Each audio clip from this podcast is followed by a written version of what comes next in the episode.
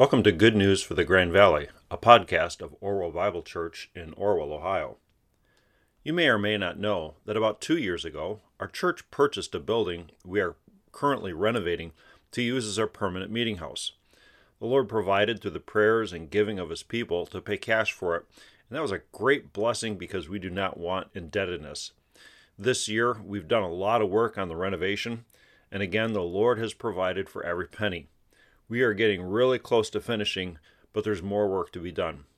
Would you pray with us that the Lord would be glorified in every step of the way, that we would be good witnesses to contractors and neighbors, that the Lord will strengthen our church through this project, and that He would graciously provide the finances we need? We really appreciate your doing so. If you'd like to see the progress in the building or drop us a line, just go to our website or our Facebook page. This episode is a message from the Old Testament book of Ecclesiastes given by Pastor Dan Greenfield during Orwell Bible Church's morning service on November 13, 2022. If you'd like, there's a link you can click on in this episode's description that will take you to a basic outline. You can learn more about Orwell Bible Church at our website, www.orwellbible.org. In Ecclesiastes 3:16-22, Solomon teaches that though sinners corrupt justice, believers trusting God's perfect justice can judiciously enjoy the results of their work. And take your Bibles. Let's go back to Ecclesiastes chapter 3. This is a very pertinent passage. That means applicable passage. For us today. It's often difficult to make sense of what's going on in our country, isn't it?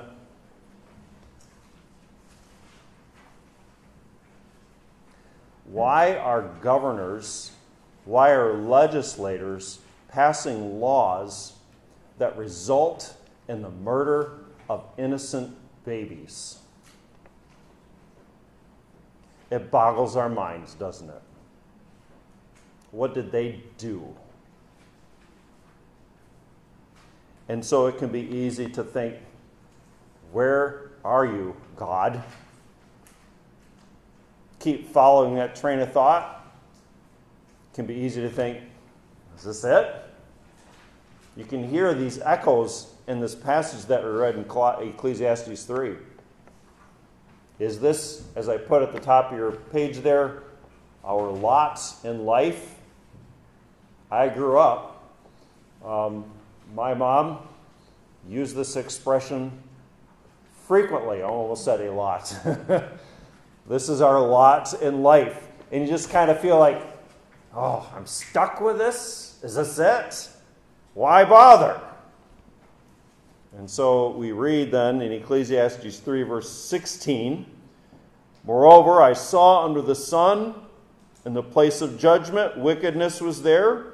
In the place of righteousness, iniquity was there." And we can ask, number one, I put it in quotes because this is what Solomon asks, and this can be the feeling of our heart, Lord, where's the justice?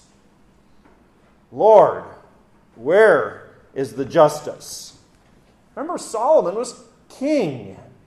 And in every Israelite city and town, they had a system of justice that the Lord set up. They would sit in the gate, and judgment would be passed by the city elders. Solomon was seeing that in the halls of justice, there was injustice. There was evil. He saw that instead of righteousness, there's wickedness. He's seeing that the innocent were condemned. And the guilty are freed. And sadly, this would continue in Israel's history. You read in the book of Kings how a wicked king by the name of Ahab used his power to get the vineyards of Naboth and killed Naboth. We also read how powerless widows and helpless orphans were left to fend for themselves, while the powerful wicked had more money, more food, more palaces. If there's any place where we expect to see justice here in the United States, it's where? It's in the courtroom. But what are we seeing frequently in our courtrooms? Injustice. People grab power for themselves and they do whatever it takes to keep it. They use that power for themselves. And yet, what do we remember? Through all of Scripture, who created human government? God did. And what has God told us to do? The attitude to have? Romans 13, 1 Peter 3 or 5, can't remember exactly where. He says we are supposed to honor our governors. We're supposed to respect them, those who are our governing authorities, even submit to them. On the back of your sheets, your handout, is a resolution that was passed a few weeks ago by the American Council of Christian Churches that very much applies to this point here. I'd like to read. It's a resolution on profane and blasphemous euphemisms. So I'll begin at the first paragraph. The phrase, "Let's Go Brandon," was birthed on October 2, 2021, at Talladega Motor Speedway, when driver Brandon Brown won the Sparks 300 race. Although the crowd was yelling a vulgar chant against President Joe Biden, NBC reporter Kelly Stavis told viewers that Brown's fans were cheering, "Let's go Brandon." From that day on, Biden's critics began repeating the slogan in the place of the crude words, bumper stickers, t-shirts, flags, and other paraphernalia appeared with these words emblazoned on them. Even students, professing students enrolled at the evangelical Liberty University, began chanting the expression at a home football game the following week. "Let's Go Brandon" is a euphemism. According to the Merriam-Webster Dictionary, a euphemism is the substitution of an agreeable or inoffensive expression for one that may offend or suggest something unpleasant. Professing Christians who are uncomfortable uttering inappropriate words or phrases are increasingly comfortable with using substitutes for them. These words are expressed more frequently among those who associate themselves with Christ. Many who claim to follow Christ also use euphemisms in their sincere desire to keep from violating the third commandment. Thou shalt not take the name of the Lord thy God in vain. Instead of flagrantly taking God's name in vain, they utilize milder words. A good dictionary will reveal that each of these words and many others are slang references to deity, to who God is. Ephesians 4:29 instructs, "Let no corrupt communication proceed out of your mouth, but that which is good to the use of edifying, that it may minister grace unto the hearers." Corrupt refers to something that is putrid or rotten. It smells or tastes disgusting, like rotting meat or produce. Edifying, on the other hand, means to build up or improve. As Christians speak and write, and we could also put in here, have bumper stickers and flags, God calls on them to inspire others toward godliness rather than to set a bad example. Ephesians 5:4 encourages neither filthiness, nor foolish talking, nor jesting, which are not convenient, but rather giving of thanks. Colossians 3:8-10 likewise commands us to put off all these, anger, wrath, malice, blasphemy, filthy communication out of your mouth. Lie not to one another, seeing that ye have put off the old man with his deeds, and have put on the new man, which is renewed in knowledge after the image of him that created him. Furthermore, Colossians 4:6 exhorts, "Let your speech be always with grace, seasoned with salt, that ye may know how ye ought to answer every man." Therefore, the American Council of Christian Churches at its 81st convention, October 25 to 27, 2022, at Faith Chapel, Carlisle, Pennsylvania, resolves that the use of sanitized words or phrases to communicate vulgar or blasphemous concepts is sinful. We exhort Christians to avoid using such euphemisms and to actively encourage other believers to do the same. One other thing that I might add to this is, think about if you're in doubt, should I say this? It's maybe a euphemism. Think about this. Would Jesus say that? Would this expression or this word come out of his lips? We need to have a Christ-like speech. And coming back to the passage here, it is seemingly a hard thing for us to grasp. An enigma, what Solomon calls vanity, to see what government is like, and yet God created it, and we're supposed to submit to it. What is going on? What is going on? Christian, what do you need to know? And what do you need to remember? That brings us to verse 17. Solomon says in verse 17, I said in my heart, he answers himself, God shall judge the righteous and the wicked, for there is a time there for every purpose and for every work. So the Lord answers in this way, number two. The Lord answers, justice is coming. Justice is coming. God will judge the righteous and the wicked. The beginning of the verse says there. God shall judge the righteous and the wicked. Hold your place here. Flip forward a few pages to chapter 8, verse 12. We'll see this is not the only place where Solomon will say this. Chapter 8, verse 12.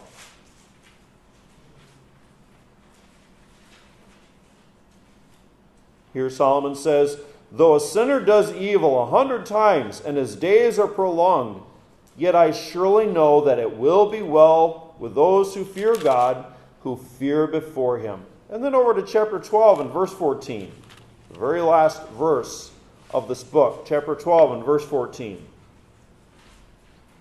God will bring every work into judgment, including every secret thing, whether good or evil. I want to give you one more passage, the last book in the Old Testament, Malachi. Last book in the Old Testament, Malachi chapter 3, verse 16. So I want you to write that down. Let's go over there. So the book just before Matthew, your New Testament, last book in the Old Testament. Malachi chapter 3, verse 16.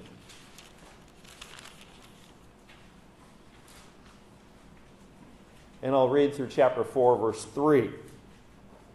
Malachi 3:16 to 4:3. Then those who feared the Lord spoke to one another, and the Lord listened and heard them. So a book of remembrance was written before the Lord for those who fear the Lord and who meditate on his name. They shall be mine, says the Lord of hosts, on the day that I make them my jewels, and I will spare them as a man spares his own son who serves him. Then you shall again discern between the righteous and the wicked, for one who serves God and one who does not serve him. For behold, the day is coming, burning like an oven, and all the proud, yes, all who do wickedly will be stubble. And the day which is coming shall burn them up, says the Lord of hosts, that will leave them neither root nor branch. But to you who fear my name, the Son of Righteousness shall arise with healing in his wings, and you shall go out and grow fat like stall-fed calves. You shall trample the wicked, for they shall be ashes under the soles of your feet on the day that I do this, says the Lord of hosts. God will judge the wicked. Go back to Ecclesiastes 3:17. And he gives explanation about the timing of his judgment and the rest of verse 17. There is a time there for every purpose and for every work. When will God judge? Here's the answer. In his time. He is sovereign. He will do it when he chooses to do so. In his time, he will right every wrong. Christian, you need to understand verse 16. Sinners will corrupt God's institutions. That's what sinners do. And you need to remember verse 17.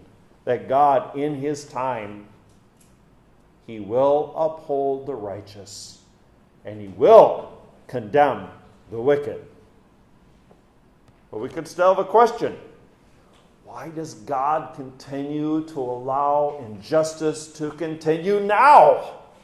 I want to see God do something now to these people. And we have in our eyes, in our minds, in our heads, what that judgment should look like. Well, God is judging.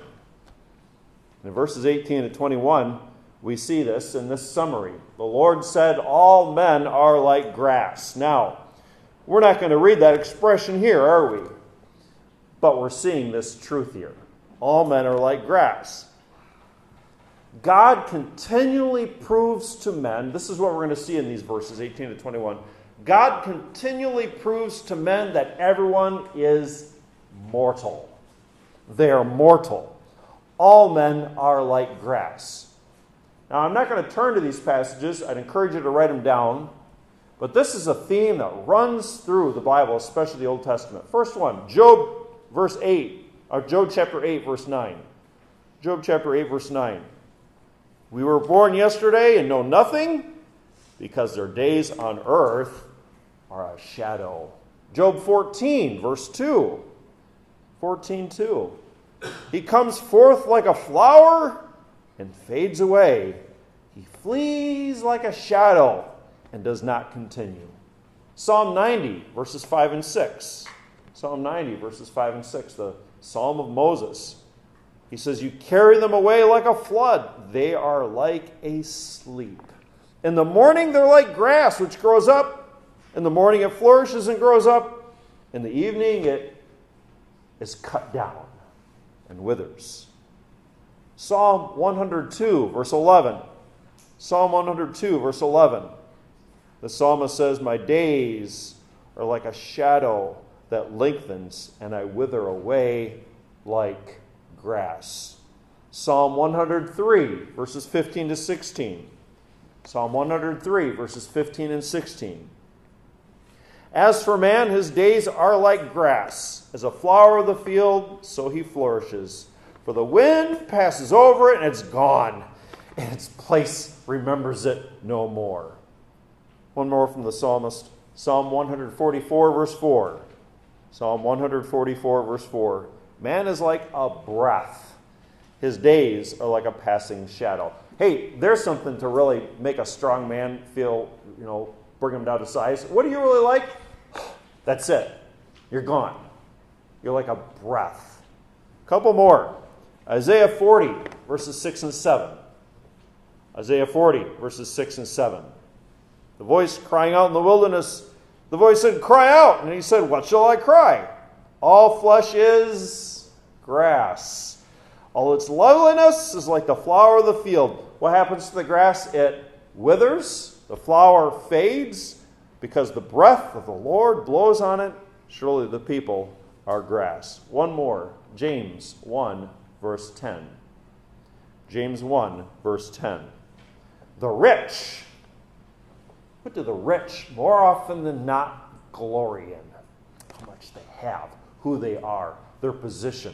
But James says, believing rich people should glory in their humiliation, because as a flower of the field, he will pass away. God allows sinners to continue in their sin as his judgment now on them. And by doing so, three things we need to see happen here. Verse 18. I said in my heart concerning the condition of the sons of men, God tests them that they may see that they themselves are like animals. Number one, God causes men to see their mortality. He causes men to see their mortality. He tests them that they may see that they are themselves are like animals. The important word is they're like. This is not saying there's no ultimate difference between people and animals. Is there an ultimate difference? Absolutely. We're made in God's image. This is looking at men and beasts, men and animals from the point of view of just mere appearance. From mere appearance, we live, animals live, we die, animals die. What's the difference? And the unbeliever is convinced of that. There's really little difference. How does God cause them to see their mortality? Number two, Man believes his existence is the same as animals. Man believes his existence is the same as animals. Again, from the point of view of just mere appearance, verses 19 to 20. For what happens to the sons of men also happens to animals. One thing befalls them, as one dies, so dies the other. Surely they all have one breath. Man has no advantage over animals, for all is vanity. All go to one place, all are from the dust, and all return to the dust. So from appearance's sake, man is just like the animals in three ways. You see here. Number one, just like the animals, everyone will die. Beginning of verse 19. What happens to the sons of men also happens to animals. As one dies, so dies the other.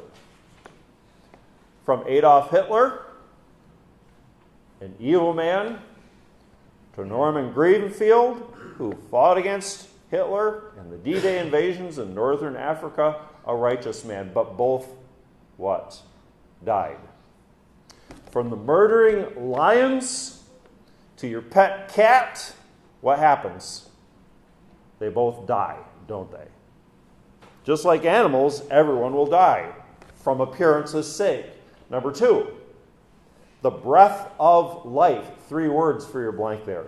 The breath of life will leave every being. This is what is meant in the last part of verse 19. Surely they all have one breath. The breath of life. Write down Genesis 7, verses 22 to 23. To help us see this, that spirit, if you will, of life. Genesis 7, 22 and 23. This is describing the flood and how much of the earth did the flood affect? All of it. And what did it kill? Genesis 7, 22 and 23 tells us. All in whom the breath, all in whose nostrils the breath of the spirit of life, all that was on dry land died. He destroyed all living things that were on the face of the ground. Man and cattle, creeping things, and the birds of the air. They were destroyed. Their life was taken from them. Number three, every living being will become dust. Verse 20, all are from the dust, and all return to the dust. And you scratch your head. Boy, that sounds familiar. Who said that? Hundreds of years, thousands of years before that? God did. Where did God say that? In the Garden of Eden. Who did God say this to? Adam and Eve. From dust you are, and to dust you will return.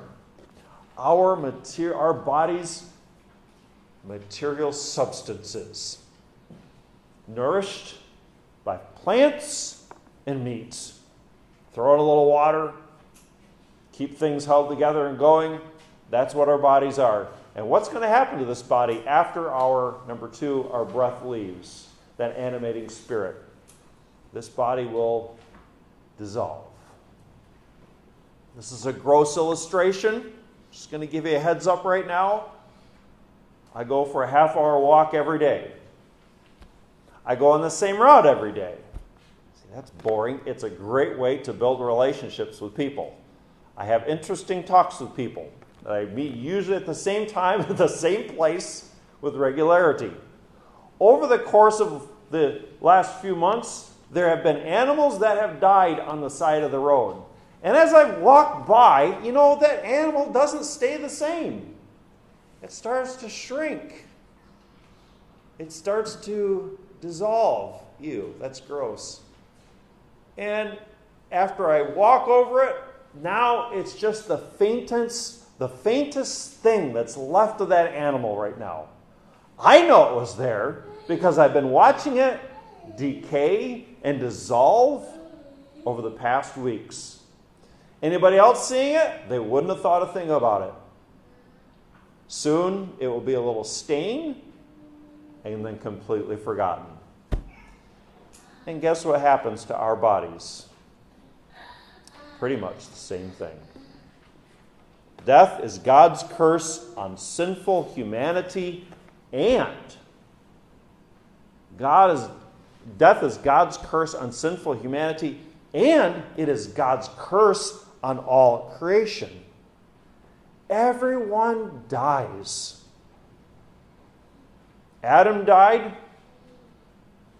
And if you have a watch with a second hand, every second in this world, 1.8 people die on average, because there's no such thing as a 0.8 of a person, right?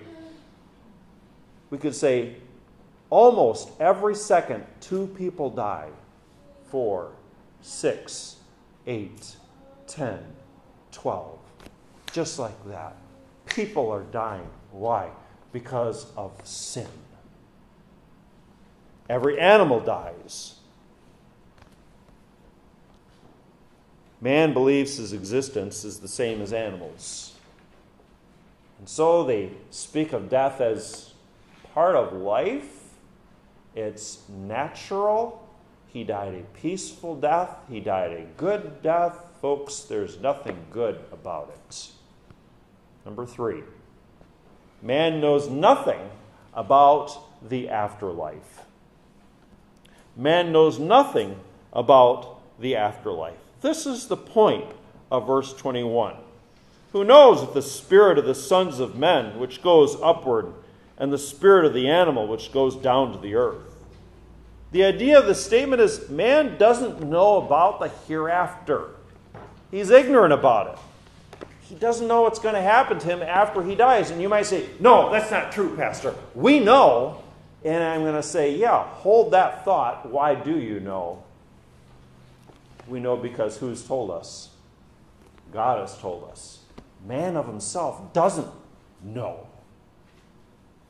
He doesn't know. He thinks he knows, but he doesn't. And that way, man thinks he's just like the animals. This is all they know. This is all that they live for. And maybe they might think, I have some kind of advantage over the animals because I'll have an afterlife maybe, but the animal won't. But both will die and neither know their future. Why don't people know about the afterlife? You can't see it. You can't experience it until what? You die. It's not something that can be perceived, tested, or experienced. Sinners corrupt God's institutions of judgment, of justice. God, we saw in number 2, will judge sinners. We see here that God judges sinners through death and ignorance. And so this brings us to you and I, Christian. Knowing these things, number 4, you must judiciously, that's the 25-cent word of the day, number 4, judiciously enjoy your accomplishments in life. Verse 22, so I perceive that nothing is better than that a man should rejoice in his own works, for that is his heritage. That is his heritage. Your heritage is what is, listen carefully, is what is allotted to you. What's the center 3 letters there? L-O-T. Your what in life? Your lot in life. And that's how it is translated in some English translations. It is your lot. This is talking about your work and the fruits that come from it. You can only enjoy the things of this life in this life. And God has given those to you to enjoy them. Now, what affects our enjoyment of them? Thorns and thistles and tiredness and pain and the sin of others. But Christian, God has given them so that you can gratefully enjoy them. You also need to remember from this passage and the rest of Ecclesiastes, you are accountable to God. You are accountable to God. He is the judge. And so that's why I chose this word. You must judiciously enjoy your accomplishments in life. What does judiciously mean? It means wisely. You don't live for that. It's a gift of God that comes as a result of your work. Wisely. The fear of the Lord. Submitting and trusting to Him. Loving Him and Him alone. Let's look at two other passages to help us see this, because Solomon's going to touch on this again. Chapter 11, verses 9 and 10. Chapter 11 of Ecclesiastes, verses 9 and 10.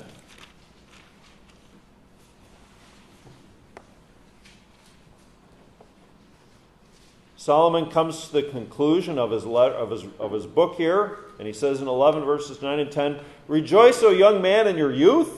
Let your heart cheer you in the days of your youth. Walk in the ways of your heart and the sight of your eyes. But know that for all these, God will bring you into judgment. Therefore, remove sorrow from your heart. Put away evil from your flesh. For childhood and youth are fleeting, their vanity." And then go to chapter 12, verses 13 to 14. Chapter 12, 13 and 14. "Let us hear the conclusion of the whole matter. Fear God and keep His commandments, for this is man's all. For God will bring every work into judgment, including every secret thing, whether good or evil." Christian, judiciously enjoy the accomplishments that you realize in this life. Solomon is saying this truth. That's a little finger-pointing thing there, the big idea, the main point of this passage here. Though sinners corrupt justice, Believers trusting God's perfect justice can judiciously enjoy the results of their work. You are going to see justice perverted in this world. It's a sin-what world? Cursed world. It's going to happen. What do you need to remember? God will judge them. God is judging them. He's blinding their eyes to spiritual realities and to eternal truths. And Christian, trust in the Lord. You can judiciously enjoy the benefits of life. Some truths and applications. Back to chapter 3. I mentioned in verse 21, this teaches no human being by themselves has absolute knowledge about the afterlife. The only one who has that knowledge is God. God. And people are 100% dependent on God for that information. And no one can prove God wrong. God says this about the afterlife. The moment you die, there are only two destinations. Heaven or hell. That's it. And once you die and God sends you to one or the other, based on your relationship to Him, you are there forever. And there's no changing your location. There's a heaven and there's a hell. The only thing that you can do is believe what God has said in His Word. In chapter 12, verse 7, Solomon says, "The dust will return to the earth as it was, and the spirit will return to God who gave it." Second point of application. You know what, friend? You can live like there's no tomorrow. Live it up. Carpe diem. Seize the day. Live for now. Not judiciously, but whatever makes you feel good, whatever you think is good. You can live like that. You can live like there will be no judgment. You might never say that. You might give the correct doctrinal thing. Yeah, I know I'm going to stand before God, but your life shows something completely different. The direction that your mind runs, the things that you do online, whatever it is, whatever you imagine, you're living contrary to what you say. You're living as if there is no judgment. But there is an eternity, and there is a judgment, and the one who will judge you is the infinite and perfect God. Infinite. He knows everything. You can fool everyone here. You will not fool God. And he's perfect. That means he's without any failure, any fault, any sin. He perfectly sees. He will perfectly assess you. Your real feelings, your true motivations, your hidden actions. So, ignoring God. You might think you're not ignoring God because you're here right now, but you ignore God with your life. But ignoring God, pretending he doesn't exist, this is the stupidest thing you could ever do. It is the most foolish thing you could ever do, because there is a God. He made you. He will judge you. And he's the only one who can save you. You have to trust in the Lord Jesus Christ. You have to flee from your sins and look to the Lord Jesus alone. One last point of application. Because of God's curse on this world, Christian, that does affect your enjoyment of the things of this world, doesn't it? God's curse in the world does affect your enjoyment of it. But yet, through Christ, you know what you can do with your work? Through Christ, in your work, you can please him. Colossians 3:23. You do your work as to the Lord. We do not have a single slave here. Now, you might say your boss is a taskmaster and you feel like a slave and you just kind of hold. But you know what? That's not true, because guess what you can do with your job? You can quit. Paul in Colossians 3 was writing to slaves. They had no freedom. And Paul said to them, the Lord Jesus said to them, do your work as unto the Lord and not unto men. And by doing so, you please the Lord. A Christ-like spirit and attitude. Because of your sin nature, because of sinful habits that you might have a tendency to respond negatively to the things of life. And you can always find something wrong. The best thing could happen, but you'll find that little cloud, won't you? Instead of looking for the silver lining, you're looking for the bullet. You know it's there. I'm going to find it. Always something to complain about. Is that living by faith? That's living by what? Sight. I am not saying be Pollyannish about it and pretend nothing bad exists. There's a lot of bad that exists. But because of Christ, that changes your outlook. It should change your perception. It should change your attitude. Think of Paul and Silas in jail. They were beaten. They didn't have their wounds taken care of. They were wrongly imprisoned. Injustice! But what did they do at midnight? They sang praise to the Lord, and they prayed to God. Think of the Lord Jesus on the cross. If there was ever injustice, it was there, wasn't it? But in Hebrews 12, verses 1-3, we read this.